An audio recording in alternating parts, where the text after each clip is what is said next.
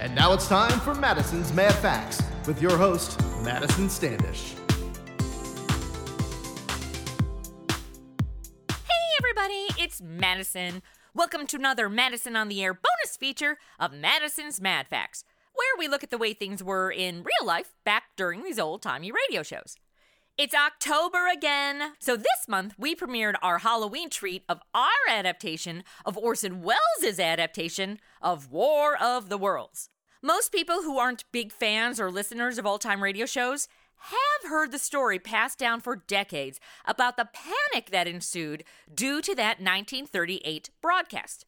Well, for this Madison's Mad Facts, we're going to shed a little facts on those stories that may change what you think you know.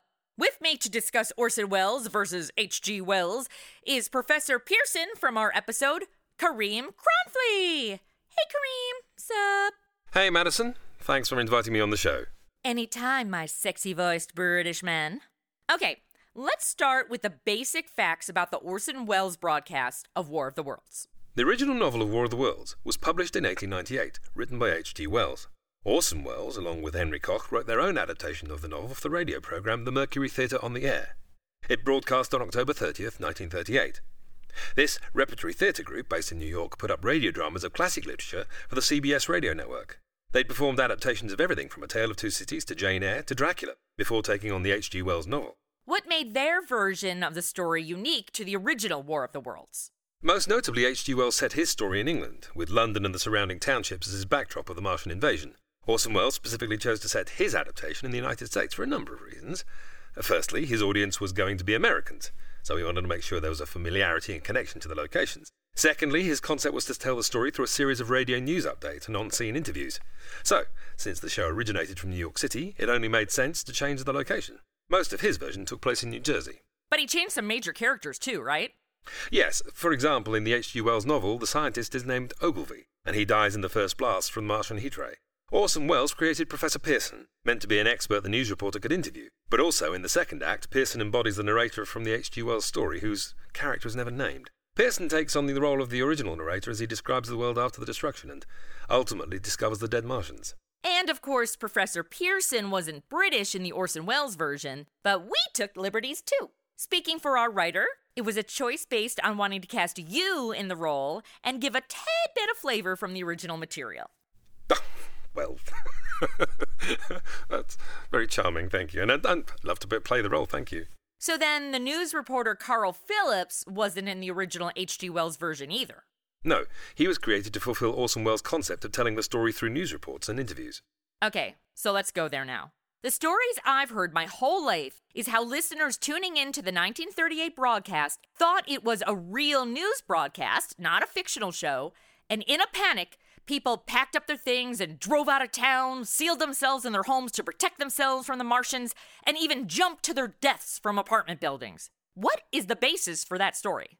Well, the main supporting theory for the panic story is that audiences had tuned in late to the Mercury Theatre broadcast and missed the beginning. At the start, an announcer welcomes the audience to the Mercury Theatre programme and introduces Orson Welles, and then begins the play by reciting an opening monologue taken nearly word for word from the opening of the H.G. Wells novel. After the monologue, the announcer gives a mundane weather report and sends the broadcast to Meridian Room at the Hotel Park Plaza in downtown New York, and the music of Ramon Raquello and his orchestra. Yeah, so audiences tuning in late would have heard the music and thought they were just listening to a music program. So the theory goes. But there is also a similar theory to explain how the majority of the Mercury Theatre audience would have missed the opening of War of the Worlds.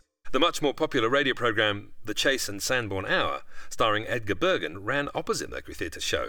It has been suggested that during a musical interlude on Bergen's show, listeners opted to change stations. When they did, they heard the breaking news from the War of the Worlds drama, and believing the reports to be real, stuck around to find out what was going on, thereby also missing the opening announcer and Orson Welles monologue. But why would these audiences hearing these quote unquote news reports about Martians actually believe them? It's always kind of made me think they must have been pretty stupid. Well, there is a plausible reason for that in the panic story. By late 1938, Hitler, who had been the German Chancellor since elected in 1933, was becoming more and more aggressive with the Nazi army. It would only be a year later, in September 1939, that World War II would officially begin. So, news reports from Europe were being broadcast in the US describing the growing attacks abroad. Americans were already on the edge worrying about possible attacks at home. And since the radio drama was slow to reveal the threat being Martians, It is thought that people had already turned out of the show in panic about potential German invasion before that extraterrestrial plot point was revealed. But these theories aren't actually true? Research done both at the time of the broadcast and in the years since has shown that if any listeners did have that experience, the occurrences were extremely rare. Wait, so nobody panicked? Then why have we been told that's what happened? I remember learning about this in class in junior high. Is this Mandela effect or what? No, actually, the Mandela effect is when groups of people have a collective false memory of an event. The panic story of War of the Worlds isn't a false memory, it's false news reporting. Fake news? Well, yes. Throughout the 1930s, radios became more affordable to average households. When War of the Worlds premiered in 1938, nearly 40% of US homes had a radio. People were excited not only by the vast variety of entertainment programming, talk shows, sports, and music, but as a way to get breaking news live as it was happening. Before radio, people's only source of news information was from the newspapers. Newspaper publishers scrambled to get out breaking news stories, but the best they could do was early or late editions. By the time they wrote the story, prepared the typesetting, printed the newspapers, and distributed them to readers, radio, with its instantaneous broadcasting, had already scooped them. So newspapers reported there was a panic when there wasn't any. Exactly. By the time War of the Worlds went off the air, it was late on Sunday night, and the news staffs weren't in their newsrooms anymore. The only newspapermen working were the Associated Press. They took anecdotal stories of panic from their various bureaux and generated news reports around them. This reporting disseminated throughout the country. The repeated stories of panic grew, Soon it was reported that thousands had panicked as a result of the Mercury Theatre performance. Directly following the broadcast, Orson Welles had gone to join a rehearsal across town with the Mercury Theatre troupe. He had no idea of the panic his show was supposedly had caused. But by the time he emerged from his rehearsal, he was bombarded by news reporters, as he described it, looking for blood and the disappointment when they found I wasn't hemorrhaging. How do we know there weren't really that many people who panicked? A survey was done that evening by the C.E. Hooper Company that debunks the panic story. This company collected data for radio broadcast ratings. Think of them as the first Nielsen ratings. Of the 5,000 households surveyed that night, when asked what they were listening to, only 2% said they were listening to a radio play, and no one said they were listening to a news broadcast. This survey proves two things. One, it doesn't appear any audiences thought War of the Worlds was a real news broadcast. And two, it confirms that the more popular Edgar Bergen program, a comedy variety show, would not have lost listeners to the Mercury Theatre radio play, which only garnered 2% of the listening audience. Basically, very few people tuned in at all to War of the Worlds. But that fake news did cause repercussions. There definitely was a backlash against radio after the panic stories started being reported. Newspaper publishers argued the untested medium of broadcast radio couldn't be trusted as evidenced by the panic. These publishers demanded the newly formed Federal Communications Commissions, or FCC, enforce heavy regulations on the radio networks. A very loud advocate against radio was William Randolph Hearst, who would later become the subject of Orson Welles' 1941 classic film, Citizen Kane. So, did the FCC enforce new regulations? After evidence started coming out that no hospitals reported the spike in admissions that night due to panicked listeners, and there were no cases of suicides as reported in the papers, the FCC found only a small group of people that actually had mistaken the Halloween broadcast for fact, and decided that there was no reason to pursue strict regulations. In fact, the Janet Jackson wardrobe malfunction during the live Super Bowl halftime show in 2004 generated more regulatory response from the FCC than Orson Welles' War of the Worlds.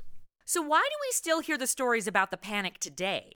The newspapers of the day continued to stoke the fire of the panic story long after the situation resolved itself. And since these American newspapers wanted to bring down their radio competition, they never reported on the actual fact and true outcome of the War of the Worlds broadcast. Plus, the panic story caught the attention of foreign news outlets. The juicy tale made Americans the laughing stock of the world, which fueled the misinformation even further. So, without the final chapter of events reported anywhere until decades later, the sensational story still permeates our consciousness today. And since we're talking about H.G. Wells versus Orson Welles, tell us about the time when they met. As it turned out, in 1940, both H.G. Wells and Orson Welles were giving lectures in San Antonio, Texas, and agreed to give a radio interview on a local station with Charles C. Shaw. During the interview, the 74 year old novelist was skeptical about the panic over what he called the sensational Halloween spree, and asked Orson Welles, Are you sure there was such a panic in America? And wasn't it your Halloween fun? To which Orson Welles replied, it's supposed to show the corrupt condition and decadent state of affairs in democracy that the War of the Worlds went over as well as it did. When the interviewer Shaw tried to insist that there had been what he called some excitement over the broadcast and tried to keep Orson Welles from belittling the results of his radio play, Orson Welles replied, What kind of excitement? Mr. H.G. Wells wants to know if the excitement wasn't the same kind of excitement that we extract from a practical joke in which somebody puts a sheet over his head and says, Boo. I don't think anybody believes that the individual is a ghost, but we do scream and yell and rush down the hall. That's just about what happened. Well, thank you so much, Kareem, for talking with us about the panic story following the 1938 War of the Worlds. Well, thank you, Madison. It's been a pleasure. Bye. And thank you guys for listening to our little bonus feature, Madison's Mad Facts. And get ready for new episodes of Madison on the Air to premiere the first of every month. Happy Halloween!